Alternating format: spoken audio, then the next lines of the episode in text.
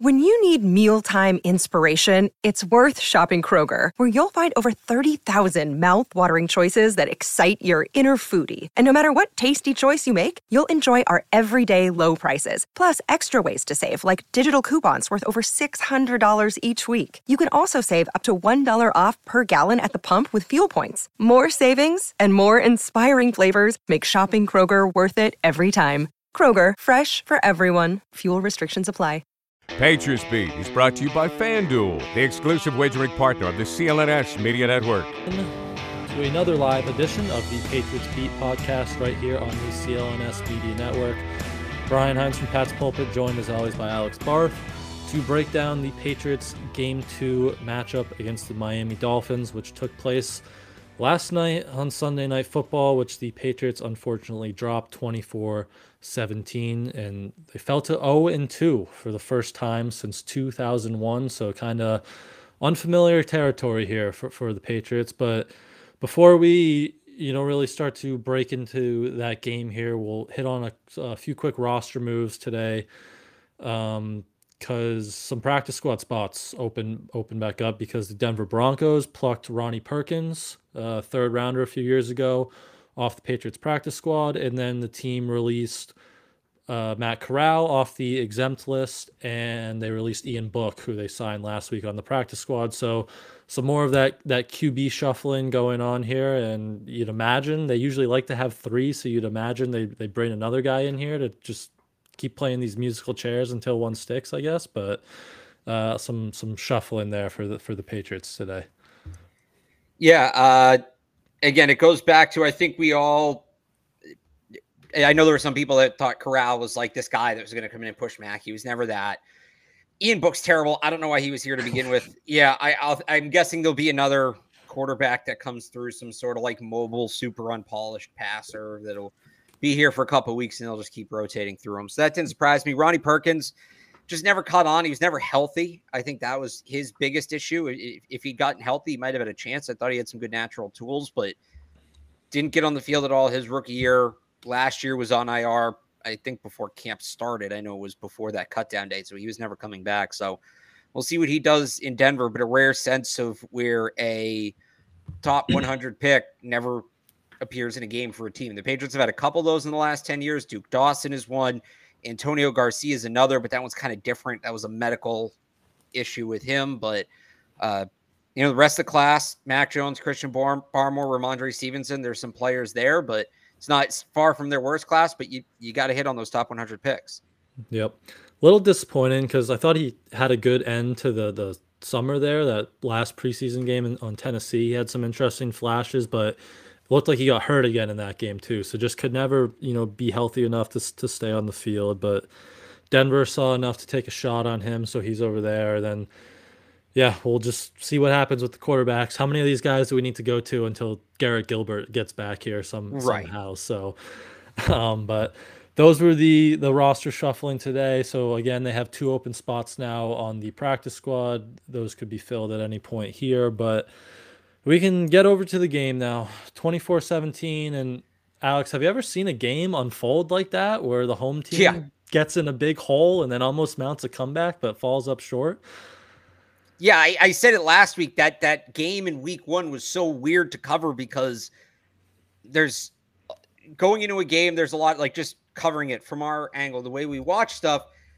you know you never want to be repetitive. You're always trying to look for new angles in in how to cover a game and in week one in a lot of ways is the hardest week to cover because you have so much uh, so much can change right? You have so many narratives from the summer from the mm-hmm. off season that just suddenly shift we, we've seen that manifest in a number of different ways in recent years from you know i go back to michael Onwenu with some six round guard that wasn't supposed to play and then he was the starting right tackle week one in 2020 or um, the running back usage last year with ty montgomery getting hurt and things like that the one thing you're never worry about in week one is being repetitive, is being repetitive in your coverage. And last week, it definitely felt like I, I like I'm. It might as well have been week 19 of the 2022 season. There were some differences with the offense in, in terms of schematically, but the game flow is the same.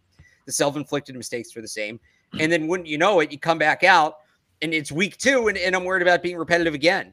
and this is becoming a theme. Like I, I again, I'm sitting next to Mike in the press box, and he asked me who's going to win the game. Same conversation we had last week. It's Groundhog Day. I, the Patriots can win these games, but they're just not. And until I see them do it, I, it it's hard to believe they're going to do it. My whole takeaway last week was, Brian, if you remember, that game was what week one was whatever you hmm. wanted it to be. If you were optimistic about the team, there certainly was plenty of to be optimistic about.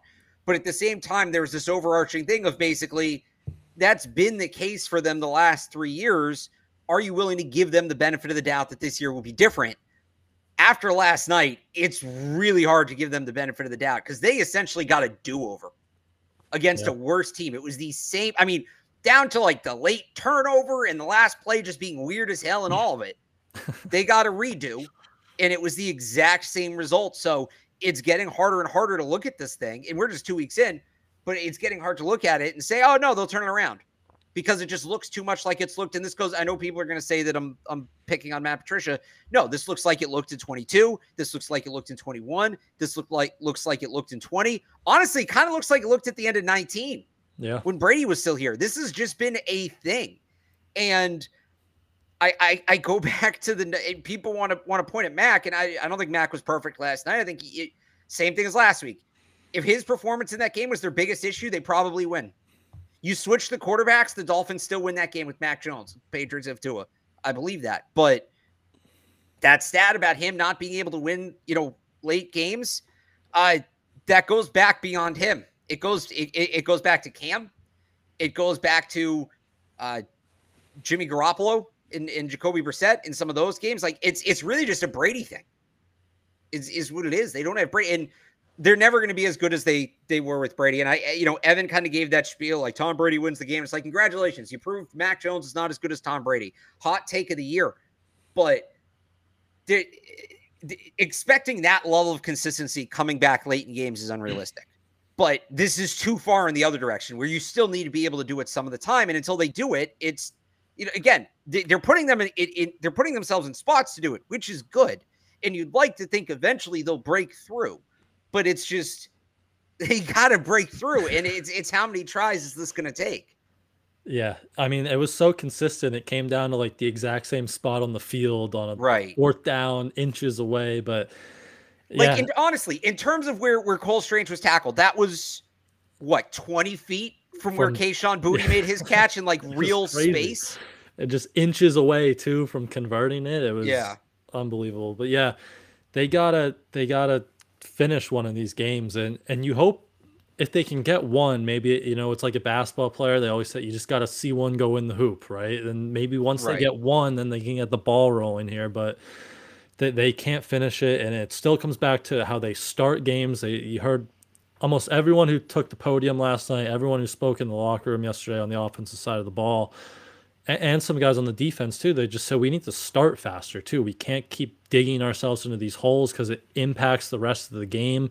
You know, you have Mac, he's dropped back over a hundred times, I think, over the you know the first two weeks, and you have a banged up offensive line that has given up a lot of pressure the starts of these games are impacting how they finish them, and then they, they just can't finish them. So it, it's it's the same script, and, and, until they can prove that they can finish it, it's just it's tough to think they are going to. Like I there was seven point game when they got the ball back at some point in the fourth quarter, and I sit next to Kevin and John from the New England Football Journal. I'm like, we all know they're to go score here. And then they're to get the ball like two more times and then just get stopped and they're to probably lose by a touchdown. And it's exactly what happened because we've seen it so many times over these last few years. Yeah and it's it, and it's the same reasons. It's it's pen it's penalties. It's uh, just you know miscommunications, poor situational awareness, all the things that were uncharacteristic for 20 years are very characteristic now. Yep. So we can get into some of the scheme and breaking down some of the players, but I want to start one specific spot on something that's still bothering me from last night, and it's Demario Douglas because he played the first two drives, he played six out of 16 snaps. He was targeted twice. He caught both of them. He was awesome after the catch until Bradley Chubb made a great play behind him and, and forced a fumble. and he wasn't seen from again outside of a few punt returns because Marcus Jones got hurt, but he never played uh, another offensive snap throughout the night. And we can actually hear Bill was asked about it after the game, and we can hear his response quickly.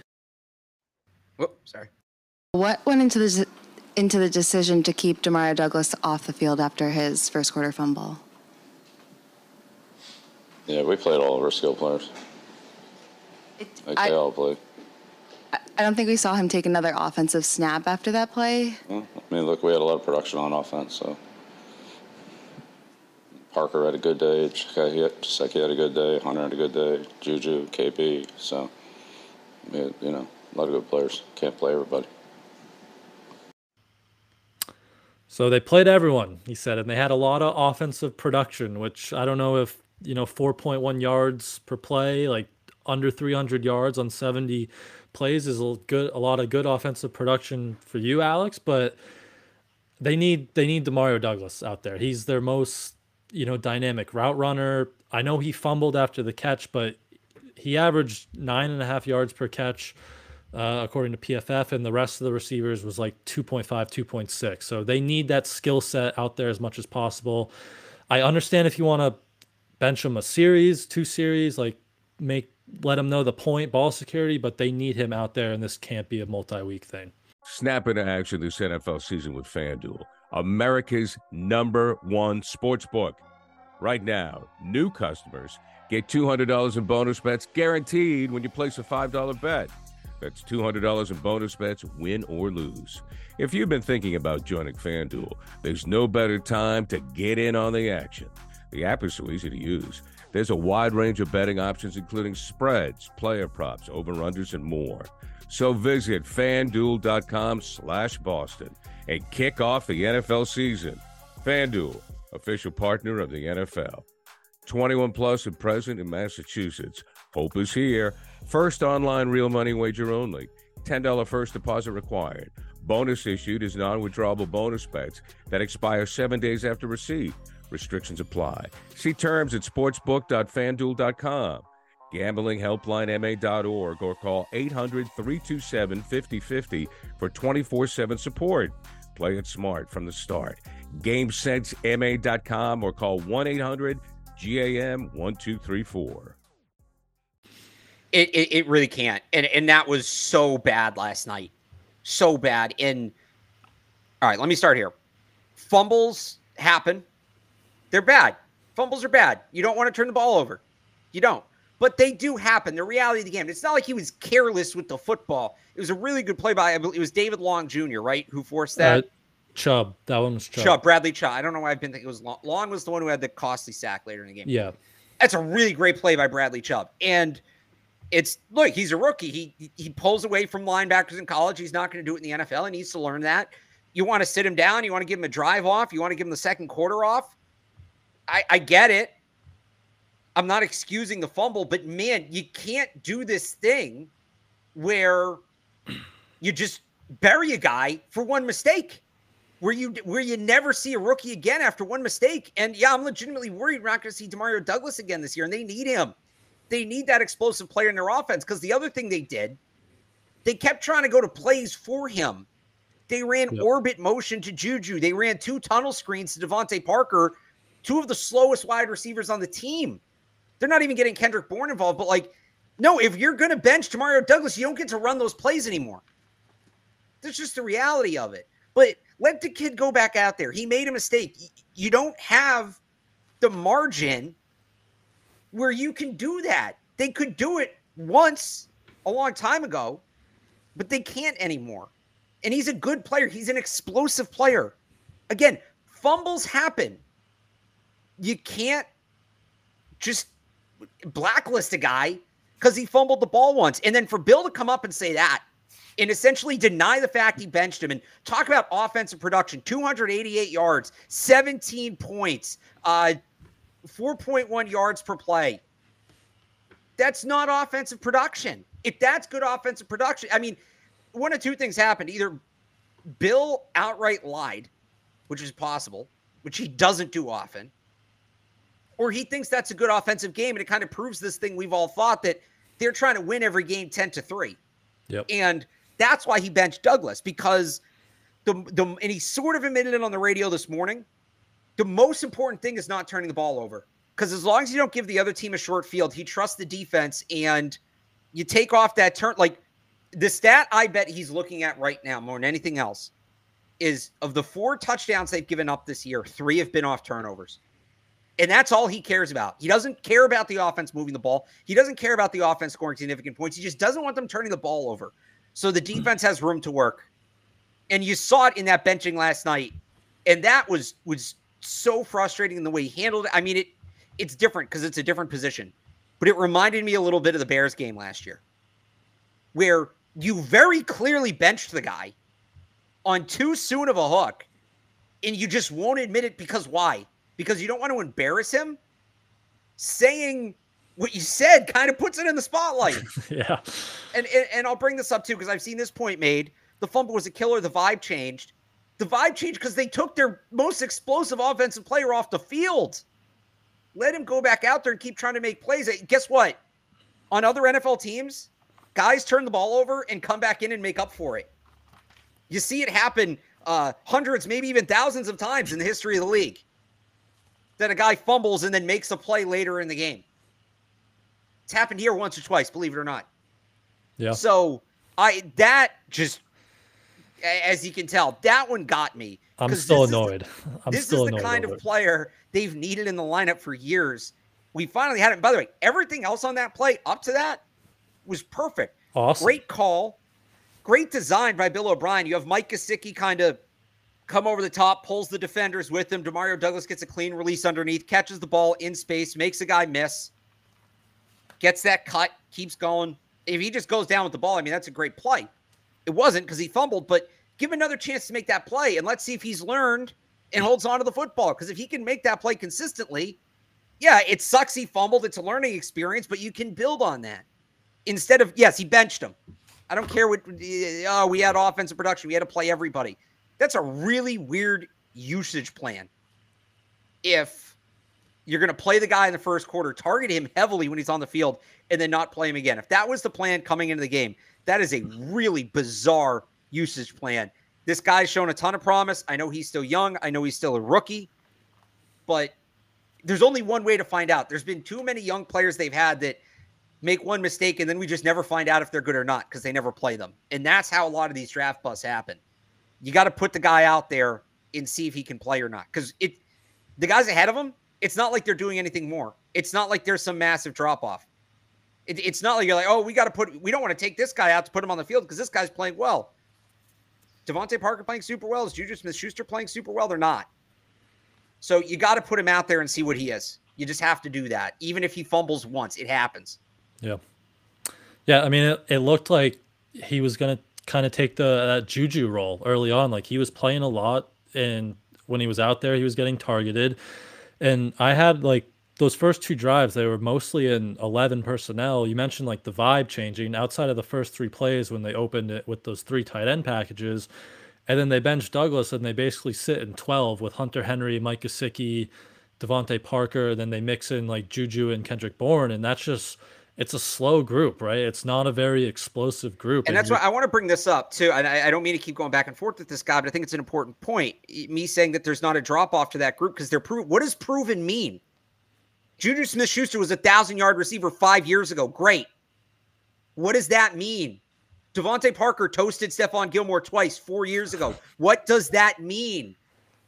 Proven, proven. What has Juju Smith Schuster proven? He missed the whole spring and wasn't available in the summer. He or, or wasn't a, um, a part of the offense in the summer. He wasn't involved in the summer. Not available, involved. What is what? It's a what have you done for me lately league. Demario Douglas looked better than DeVante Parker and Juju Smith Schuster did this summer. Yeah. Yeah. If, if, you... if, if, if, we're getting proven guys, go Calvin Johnson's very proven. Go pull him out of retirement. I, I am sorry. I just I hate this. We we and we've done this with Mac and we do this with all these different positions. I hate this argument. Oh, he's proven. Then then then go get Jerry Rice. He's certainly proven. Then go get uh why, why don't we call Rob Gronkowski? Why don't we call Julian Edelman? They're proven. They've proven they can do it. It's what have you done for me lately? Yeah. If you took someone who'd never watched you know football before and just said watch from the start of the spring or summer to now, they would all say Demario Douglas is deserves to be on the And field over. just to go back- because I didn't mean to pick on that one comment. That this is the Patriots' philosophy: is the veterans are safer. The veterans are safer. They allow us to play a safe game. We're going to put them out there, but they don't have the talent to play a safe game and do what they need to do on offense. So you need mm-hmm. to take some chances. And Demario Douglas, off what he has shown, not saying he's established, but off what what he has shown, I think is a guy you've got to take a risk with and put on the field and see what he can do. And you got to give him a little more of a leash than just one fumble. Yep. I definitely agree. And I just like I said to open this conversation, I hope it's not a multi-week thing because they, Right. they can't afford it where their offense is at right now. They need that that skill set, that skill set out on the field. And I'm not like DeVante Parker, good player, had a, had a good game last night. He's your ex, like Hunter Henry, Mike Gesicki, still good players, but Yeah. it's just that skill set Demario Douglas have. You you need that to complement those guys. So you, you just need him out on the field. And he said all the right things. Douglas after the game said like, I'm, I'm going to learn from that. I needed that. You know, I'm more aware now moving forward. He he admitted he just kind of made that little that little turn and just saw green grass. And he's like, I got excited honestly, and just he lost the ball. Great play by Bradley Chubb too. That that was awesome. Yeah. So you hope. It's it that was one of those like those guys get paid to plays. yeah. I, mm-hmm. I I saw Julian Edelman get stripped on a play like that once. Like it happens. Yep. It, it doesn't mean you want it to happen. It doesn't mean it's okay. But no no team in the history of the league's ever finished the season without turning the ball over. Even the really really good ones, it happens. Yep. And you just got to move on from it. You can't let it roadblock you. Yep. So they need him out there, and they also need to start to figure out this offensive line because that was a problem again. Uh, even with Cole Strange and Mike Onwenu back, Onwenu didn't go wire to wire. He played 62% of the snaps. He told us a few hours ago that was part of the plan, right? Kind of ease him back in. So Atonio Mafi took his place, and then Trent Brown was out with that concussion. So we had Vederian Lowe on the left side, Calvin Anderson still at the right side and, and Chris Collinsworth said it pretty well during the broadcast. He's like, this this unit doesn't have any continuity right now, right? There's bodies in and out over the summer. We know all these injuries. They're struggling there, so you'd ex- assume when Strange and Winu get going a little little more wire to wire with Andrews and, and Trent Brown, if he can come back, that's going to be okay. But that right tackle spot is kind of worrisome with Calvin Anderson. He didn't look great again last night, and still he's a guy that missed the whole summer, so you don't want to kind of rag on him too much here, but it, it wasn't great. He gave up four pressures and just another the offensive line was just negatively impacted. Like they couldn't get the run game going. They weren't able to really push the ball downfield and part of the reason you know when you're playing from behind and the defense can kind of just pin their ears back and pass rush right now, it just kind of emphasizes the problem. So another not so great performance there up front. Yeah, I, I think it all tracks back to the offensive line for a number of reasons. Uh, the run game's not there. Another rough rushing night last night. I think it was 2.9 yards per carry, which is more than double what they averaged last week. But 2.9 yards per carry outside of that that Mac Jones scramble. And yes, we're taking that out. That's not like a designed run call. Um, that was obviously not. Uh, yeah, Zeke not a- and Zeke and Rhamondre were 20 carries for 63 total yards. So like 2.9, yeah. Yeah, so so not great there. Um, so that's making them be one dimensional. I think both in the run and the pass, you're seeing they're calling plays around the offensive line. They're like the toss play. They don't want to run between the tackles because they Yeah. don't trust the offensive line to move the other team's defensive line. Uh, you're seeing just so many quick release passes. And look, we knew that was going to be a part of it. it. It needs to be a part of it, but there's no payoff off of it. There's no, you know, they can't hit the play action when they're uh, when when they're not running the ball, and there's not much set up off of it. Yeah, it's the offensive line's the biggest problem right now. You saw Calvin Anderson; he had a rough night against Andrew Van Ginkel. Uh, I, I, Cole Strange had a. I don't know who this was on. I shouldn't say Cole Strange off, off the bat. But they had that bad third down sack early in the game. Remember from David Long, where I think that was strange. He went kind of like right. They didn't pick. So, yeah, I well, I it might not have been communicated.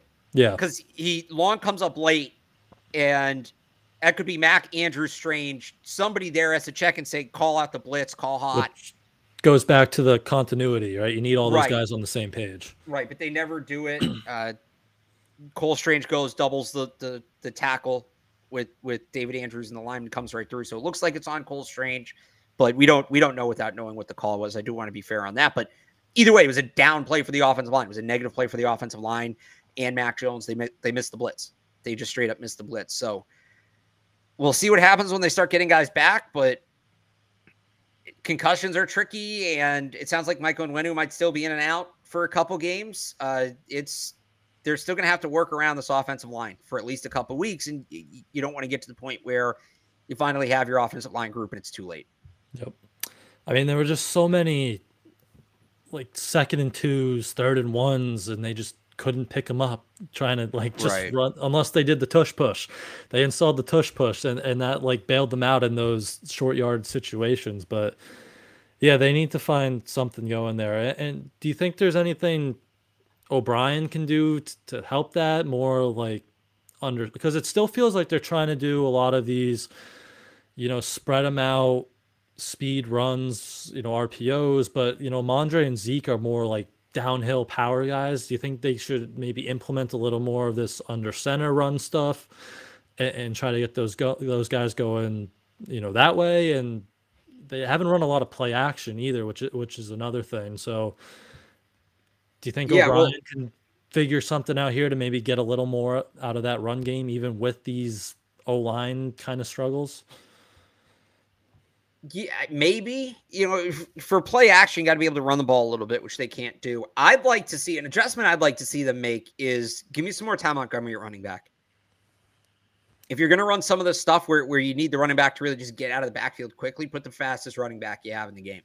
He was so, the best one last last year's training camp at that like outside zone stuff.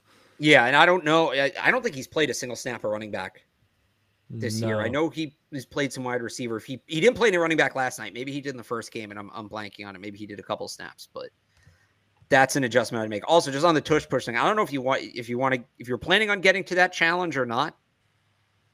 Um, in the fourth quarter, but I think that ties into the offensive line too, where they have the the third and two, Rhamondre gets stopped short, they review it, which those spot calls never get overturned which is what made the one at the end of the game even weirder. But we'll get to that. But it was a bad challenge. Those plays never get overturned.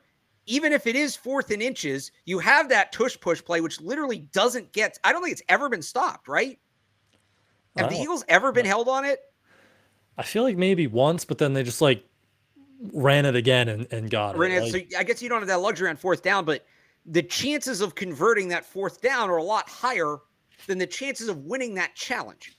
And ultimately, they don't get any points. They convert it, they don't get any points anyway. Mac Jones was throws ugly interception all around, but that cost them later in the game because when they're driving down the field, they're late. They probably should have had two drives.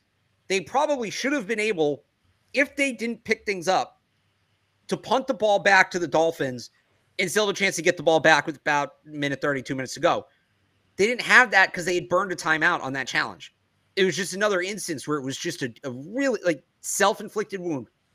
Head scratching decision i think some of it goes to to bring it back to what we were just talking about brian. They didn't want to go for it on fourth down because they don't trust the offensive line. Because they don't trust the offensive line and so much of what they're doing right now playing with one hand tied behind their back willingly is because they're trying to work around an offensive line that i think they're a little bit afraid of. Yeah. No i, I definitely agree. It's the since the the spring and summer since we were watching, we said it's the biggest problem, and it's been kind of worst case scenario with all these injuries, but it's it's still still the biggest problem, and they need to hopefully you know the health and getting these guys back will lead to better results, but until we see it, uh, we won't know. But uh, we can talk a little Mac because you know. Again, it, he didn't lose them the game, right? I thought there was so, some promising stuff. He was he had a bad interception that you kind of talked about there uh, briefly, uh, trying to hit Parker on a one on one with Xavier Howard down the right sideline. Kind of an ugly throw, ill advised pass. But with the bad offensive line, it looked he had some pretty impressive plays out of structure, which we haven't really seen from Mac, right? He had uh, the one when he was rolling left, I forget who he threw it to along this was it Parker, I think, when Juju. he like it was Juju when he rolled Yeah. left and threw it. And then he had another one to Juju rolling right, and then the touchdown to Henry rolling right, and he picked up a like a third and fifteen with his legs. So we haven't really seen like playmaker Mac like that, you know, with the with his out of structure, with his legs thrown on the run. But I thought that was uh, pretty positive from him, and, you know he was good under pressure. PFF had him eight for 12, 64 yards and a touchdown, no turnover worthy plays. So another good performance under pressure, which again was the biggest thing we were really looking for him, you know, coming off off of last year. Same thing. Like he wasn't great. He can be better. He made his mistakes. But if he was their worst player in that game, they'd probably win with what he did. Bad throw to Parker. Bad Yeah. throw. Not going to say that wasn't. But besides that, I he, was putting the ball on guys. I didn't think he really held the ball too long. Uh, I think he was sacked what twice, right? And those were both pretty quick, uh, pretty quick rushes. I have it here four times. Okay, Four I think times, some of those ones later in the game, maybe he's holding the ball because he had to go deep. But they, I, there weren't that many moments. I don't know if you felt the same, Brian, where I'm sitting there like, throw it, throw it, throw it. Like I thought it was it was more so a product of just the rush getting to him quickly. Um, you know, kind of started making things work with his legs, which is something that I I don't he shouldn't have to do, but it's if he's going to do it, that's great. It's there's just not not enough around him, and, and I've seen people bring up that fourth down throw, and there needs to be more on that ball. It needs to come out quicker. It probably could come out a beat quicker, but he also can't step into it because as soon as he gets to the back foot of his drop, he's got a guy right in his face. Yep. So it just goes back to the offensive line again, making things hard for him. Um, it's it's going to be that weird thing, and and I, we talked about it a little bit, Brian, this summer. That there were re- there's really only we thought there were really only two outcomes for Mac Jones. He plays well, the team plays well, he gets the extension. He doesn't play well, it means the team's bad. He doesn't, they move on. There's that weirdo scenario, and I brought this up very briefly. Neither of us thought it would happen, where he plays well and the team's still bad. Here And. I don't. Uh, he's not playing great, but this should be good enough. In the modern NFL, like if you switch the quarterbacks in that game, Brian, who wins? uh, Patriots. You, you re- I think the Dolphins win. You mean like Put Mac on the Dolphins, Tua on the Patriots. Who wins? oh, like if you give Mac like Tua, well, oh yeah, I'd take the Dolphins. Yeah, exactly. It, it it was that simple. It was just it wasn't, and it's it's beating a dead horse at this point, and there's not much we can do because the roster is what it is. There's not enough talent around him. There's not, and then when you take the most explos- explosive player off the field, it just it, it it pushes that. So I thought he can be better. He can definitely be better. I, I still don't think he's quite, you know, as of today. If we were gonna do like a tracker day by day, he's probably not getting the contract right now. But I also think he's been significantly better than he was last year. I think he shook a lot of the issues he had last year. Um, but it's just it's it's he's he's not elevating this the, the raw the offense is built for him to elevate it, and he's just not a quarterback that's going to do that. He should be good enough to win when you have talented pieces around him. They just haven't put the pieces around him. Yeah. It goes back to just like the bigger roster construction picture, right? Like we were saying, can they shore up the offensive tackle position with their resources in the offseason? But they didn't want to do that. We've been clamoring for a number one receiver since they really drafted Mac, and they haven't done that. So you don't want to be in the position where you're in season three with a guy and trying to like say, oh, we still don't have the full picture of him because we don't know if the pieces around him are good enough or, or whatever. But they kind of still find themselves in, in that weird situation. And watching Tua get to do it with Tyreek Hill and Jalen Water, Waddle, well, obviously two extremes. Like Right. watching Waddle take a, a screen and just slipping and sliding through New England's defense for like 28 yards is one thing, but yeah, the, the talent level when the Patriots take the field on offense, they're going to be outmatched talent wise most most of the time, and that was definitely the case last night. Yeah. Yep. That's what it came down to. They they had more playmakers on offense than the the Dolphins. There were more playmakers on offense for the Dolphins than there were for the Patriots. And as good as the Patriots defense is, and we'll get to the defense, uh, It, it's that same thing where you need. I some people say you can't win in the NFL without an elite offense anymore. I don't believe that. I do think there is a way to be a defensive driven team and win. I think there's examples of that. I think the 49ers are a perfect example. That team's defense is better than its offense. But the offense still has guys that when you need a play made can go out and make a play.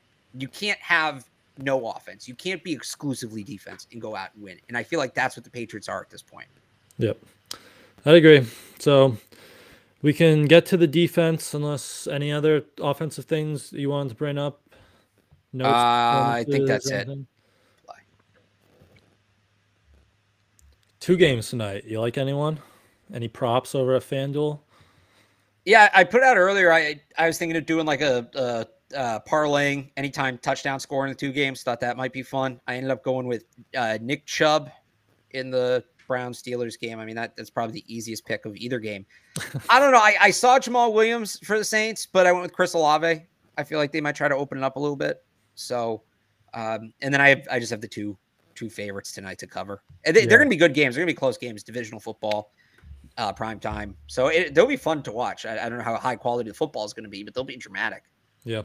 Yeah, I like the Browns, I think, two and a half favorite there. And if you're looking for a prop, I was looking Hayden Hurst over 27 and a half receiving yards for the Panthers. He had seven targets and like 40 yards last week. So I thought that seemed a little low. And maybe if they do air it out a little, he could be, he looks like he's going to be a big part of that passing game in Carolina after week one. So if you're interested in any props, anyone out there, head over to FanDuel.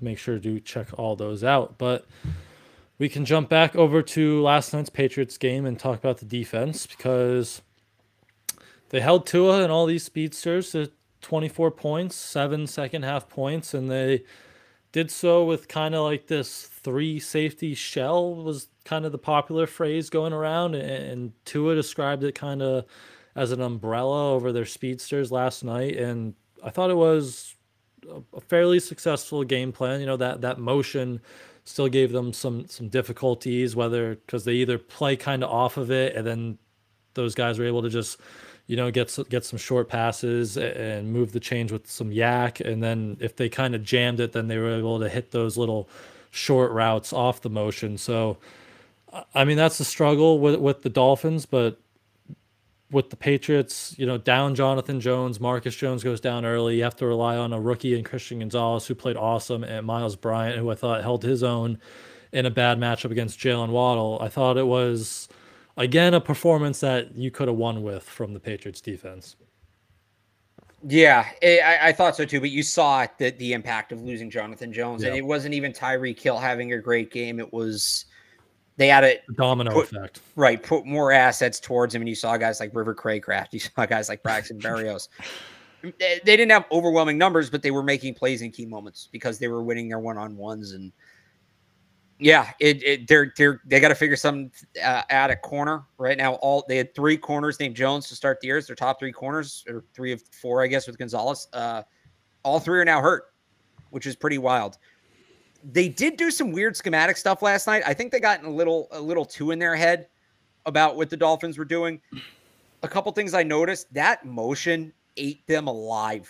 Yeah, I don't know how many times.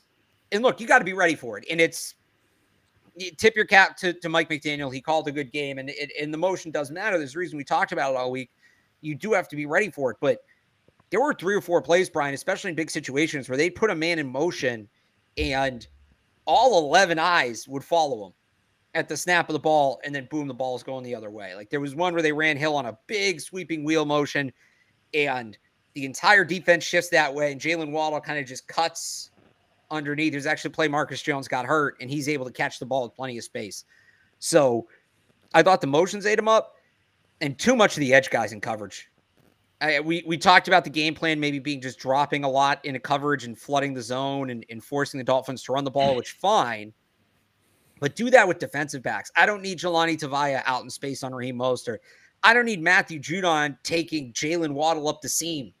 No need for any of that. Let those guys rush the passer.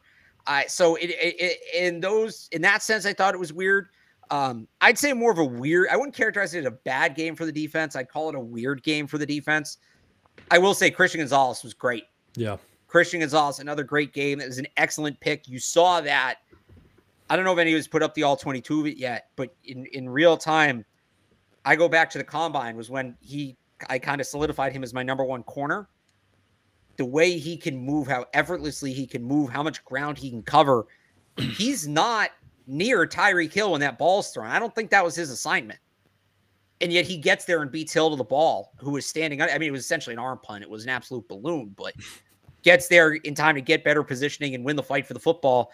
That's a high level play, high level play by Christian Gonzalez. So they are banged up at corner. It's going to be something they're going to have to handle here, and it's going to be something to monitor. But I, you know, getting in this spot, Marcus Jones goes down last night. John Jones goes out, and it's like you'd love to say in this situation, you're going to put it all on your rookie corner. You're going to put all on your number one corner and just have him kind of make up the difference.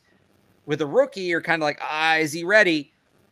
I think they're at a spot where they can start putting a lot on Christian Gonzalez's plate here, and it is sort of sink or swim but rather than having to essentially change up their entire coverage plans and, and take guys out of the box and all that, put put some more on Christian Gonzalez's plate if they're going to be missing corners. And let's see if he can win on an island and play 10 on 10 on the other side because they need that right now with where their secondary's at.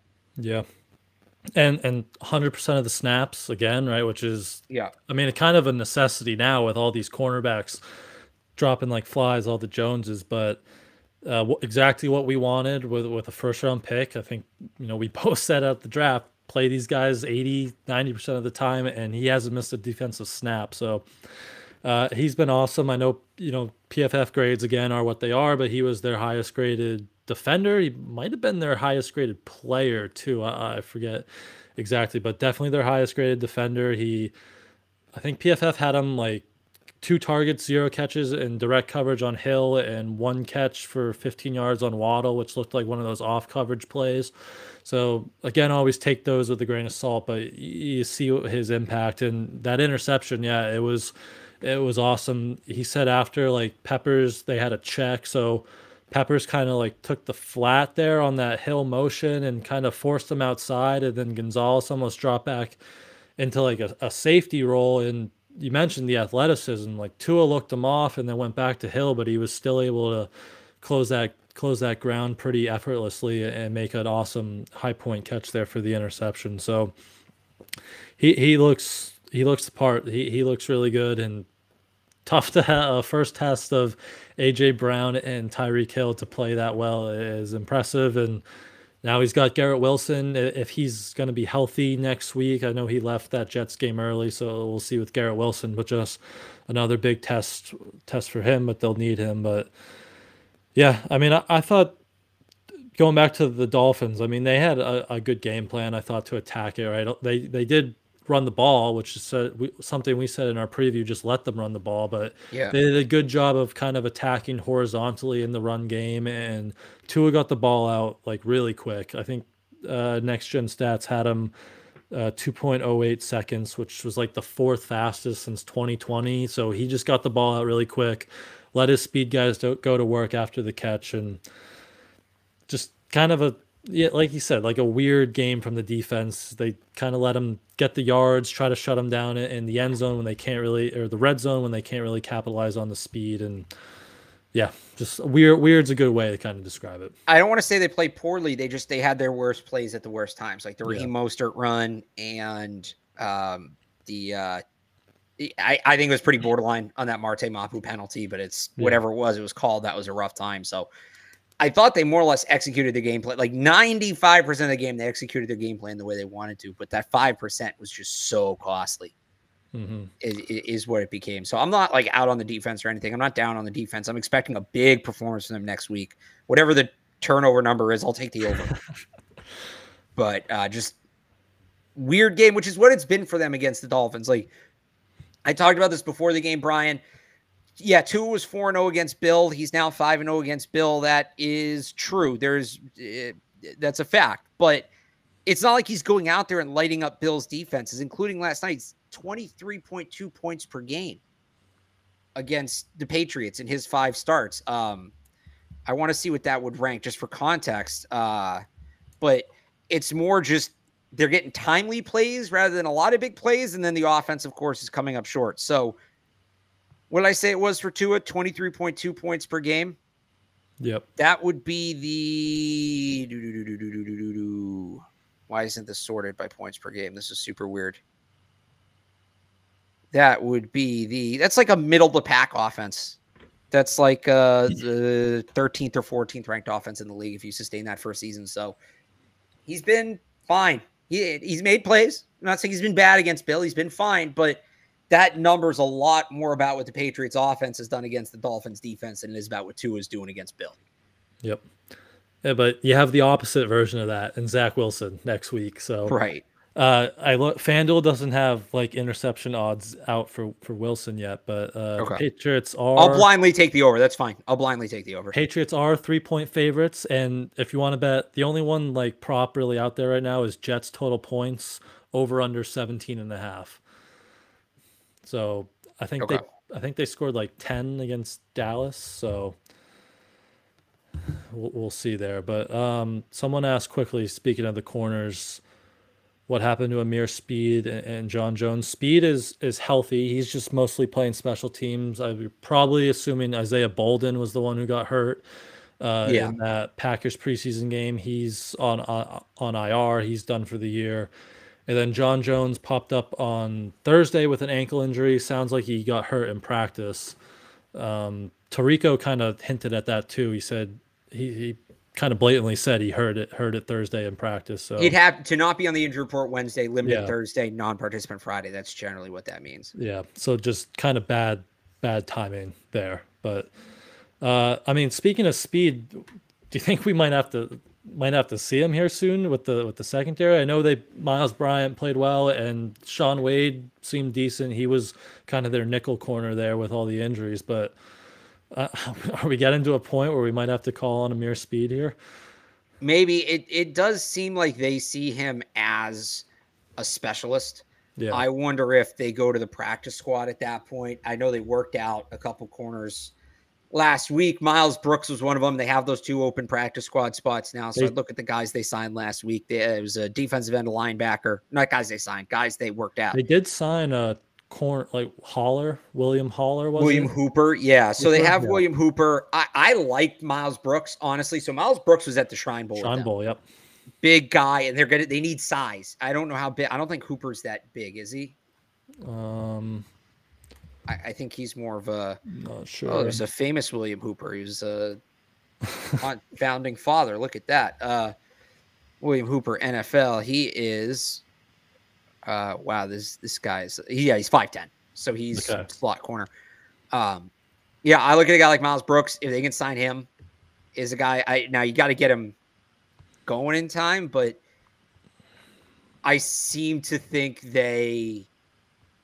I I I I think that they think Ameer Speed's just a just a specialist. specialist. It'd be like yeah. saying, "Oh, they're banged up at receiver. Like, is Matthew Slater going to play?" I think it's kind of similar. Yep. I mean, his that graphic, right? When the 90 or the 53 man roster, he was a specialist. His lockers yeah. over there with the specialist. That uh, that seems like his role. But by the way, how about this? I am uh, being accused of wrongfully blaming Mac Jones. Somebody is actually saying I'm being too hard on Mac. This is a first. Wow. I'm proud of myself. How about that? Uh, I don't think it's primarily Mac Jones' fault. I feel like I've said the opposite of that. Uh, yeah, you're you're confusing me with Evan. Somebody said you're confusing me with Evan Lazar. But I, I I've been texting Evan today. I think you guys are going to be surprised by his takes this week. But uh, really, Is he, could Mac Jones be better? Yes. Is this primarily his fault? Absolutely not. Uh, so anything else defensively? I mean, I thought uh, I thought Kyle Dugger ha- had a really good game. I know he kind of had a bad angle. A few guys had a bad angle on that Lon Mostert run. That was just a bad execution play all around, it seemed. But uh, I thought Dugger played well. He had a that nice pass breakup where it was like a zero blitz and he kind of dropped out, got his hand on it. He had another tackle. I forget when it was in the game, but it looked like it might have saved another score. So I thought he played pretty well overall. Um, any other thing you had defensively, or we can get into the, the real good special team stuff that, that stole the show throughout the night? Yeah, I honestly I thought uh, Keion White was really good again, and I know he didn't show up much on the stat sheet. That's because Miami was double, triple teaming him. They were all over him, so that shows you what kind of respect he's getting ready. Uh, that shows you what kind of respect he's getting already from Yeah. teams around the NFL. So if he's going to draw that kind of attention, that's good. But then again, you had Matthew Judon dropping back into coverage instead of rushing on the other side. So, but Yeah. uh, Keion White, hype train stays up. He had that one play going around Twitter where like he blew the end back like 10 yards on a run and then of course Mostert still picked up like 8 yards but uh yeah, Keion White another another really good game. So hopefully they can keep getting him opportunities, keep getting him on the field. But let's jump over to special teams cuz that was awesome. That that Yes. design, that field goal block um with they used the Mike McDaniel Tyreek Hill motion just with Brenden Schooler, and you know he came flying in off the edge there, blocked it. Everyone we've talked to on the team was like, "We've never seen that before in our lives," and they all credited Joe Judge, Joe Houston, Cam Achord for that design, finding something in Miami's weakness in, in that in their field goal operation to take advantage of it if if no one's seen Pat McAfee had a really good breakdown today, I retweeted it on my Twitter.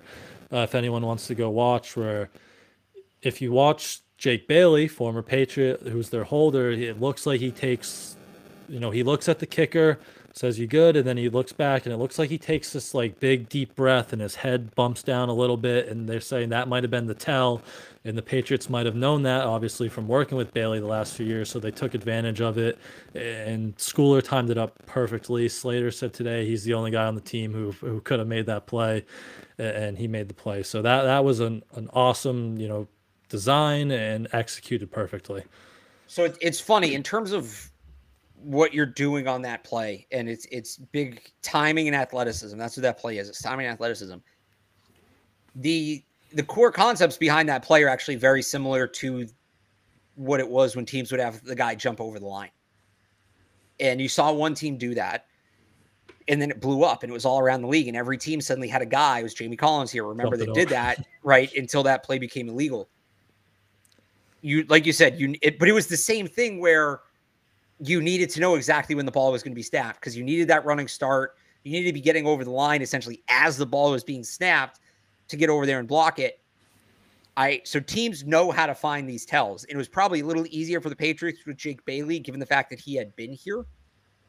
But i think you're going to maybe not this week maybe not next week. Might take a couple weeks to install. Teams are going to want to pick their spots.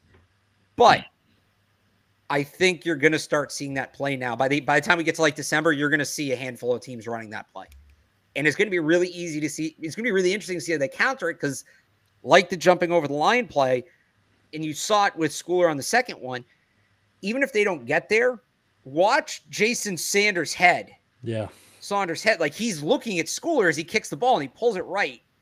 It's something kickers have to think about now. So, I, I don't think we'll see it like tonight, but give it a couple weeks. Like, let's get to Thanksgiving. I think you're going to start seeing that play around the league, and it'll. I, I don't know how they out, outlaw it, unless they just say you have to be in the box or something. Yeah, Right. That but that would be weird because it'd be the only player that's true. Um yeah, I I don't really know how they outlaw that. And you, you need a certain kind of athlete to do it for sure. I'm not saying it's like gonna be easy to do, but that might become like a thing. The way they try to block that field goal. That might become a new sort of trend around the NFL. yeah, copycat league, and Exactly.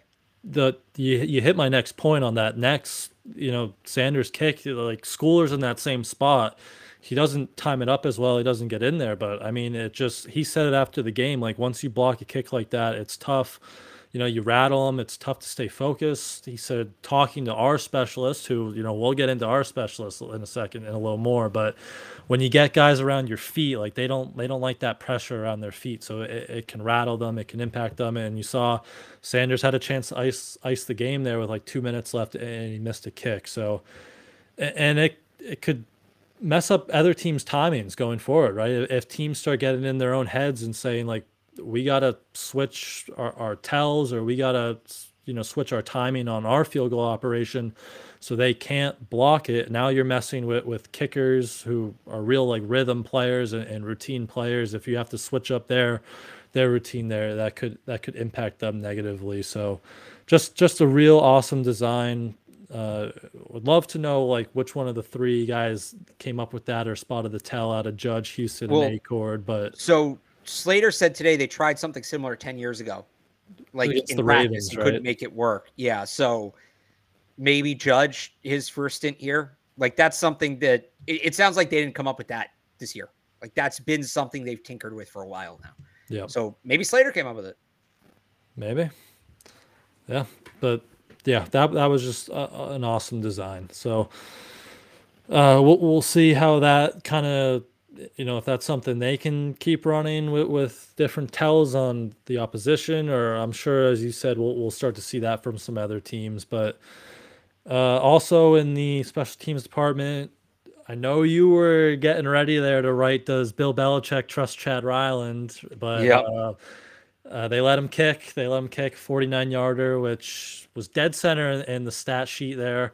Uh, perfect execution. People are saying he is the greatest statistical kicker of all time, Mr. Ryland. So he was perfect there, made both of his extra points. So then Bryce Baringer again was awesome, flipping the field, three punts inside the 20, couple plus 50 punts too, pinning them deep down, which was one of his concerns uh, coming out of Michigan State there. So business as usual for those two guys. They were they were awesome as well. Yeah, uh, how pumped up was Ryland to hit that first field goal? His, do you see where his next kickoff landed?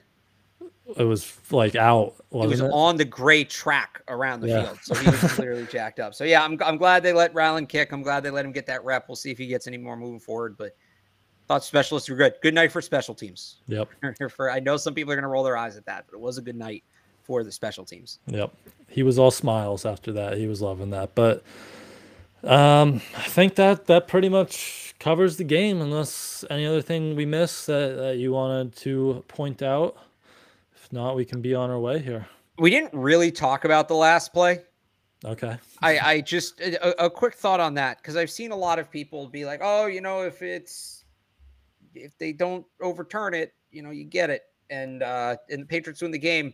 I would just say this, and it honestly reminds me of the Raiders game last year, not just because there was a lateral if you get to the point where your chance to win the game comes down to your guard needing to pick up three yards on the ground off a lateral from your backup tight end on fourth down, uh, things went wrong well before you got to that point.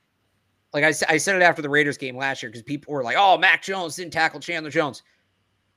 If winning or losing the game comes down to your quarterback tackling a 6'5, 260 pound freak athlete defensive end you screwed up before he got in in the point to make that tackle. That shouldn't be your margin. So I just I don't know on that play, I'm not bothered by it because don't be in that spot. And and I think that's kind of who this team is. And it's who they were last year. Like there's weird things that are happening to them at the end of games, and we focus on those. It's it's what's leading to them being in those spots for those weird things to happen. That's really the killer.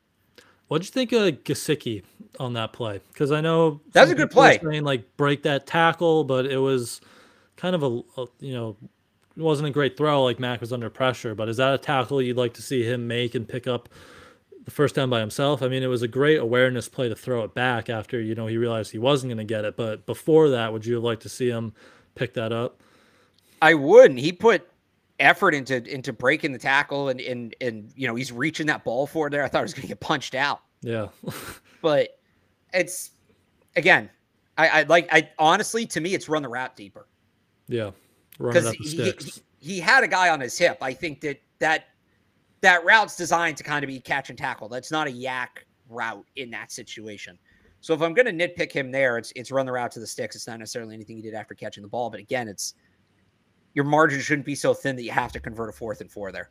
Yeah. It just that's that's the and it, it's not like it's one week of it, it's every week, and that's the problem. Yep. But uh, at least Bill can say he drafted a first round pass catcher now, right? Cole Strange. Yeah, yes, yes. I don't think he doesn't get a reception for that though, does he? No, he, he's like in the stat book, he's like listed under the receiving, but it's like zero receptions for three receiving yards. Oh yeah. So, Cole Strange. what a performance! There but um, yeah, that that'll I think wrap it up from us today. As we said, Patriots drop 0 2, first time since 2001. So, last thing, Alex, are, are you? I know that history, statistics says pretty tough to make the playoffs from this point. So, uh, is that is pl- playoffs out of the picture now? Are you kind of writing writing that out for this team? Well, the historical context is up against them, and only 15% of teams since 1990 that have started 0 2 make the playoffs. I know there's that extra playoff spot, but it's not necessarily about that. That stat's not necessarily about how hard it is to make the playoffs. It's more generally when a team starts 0 2, that's who they are. Yep. So last year, the Bengals started 0 2 and made the playoffs. They were the first team to do that since 2018. And obviously, we know that Bengals team has tremendous margin for error given the talent they have.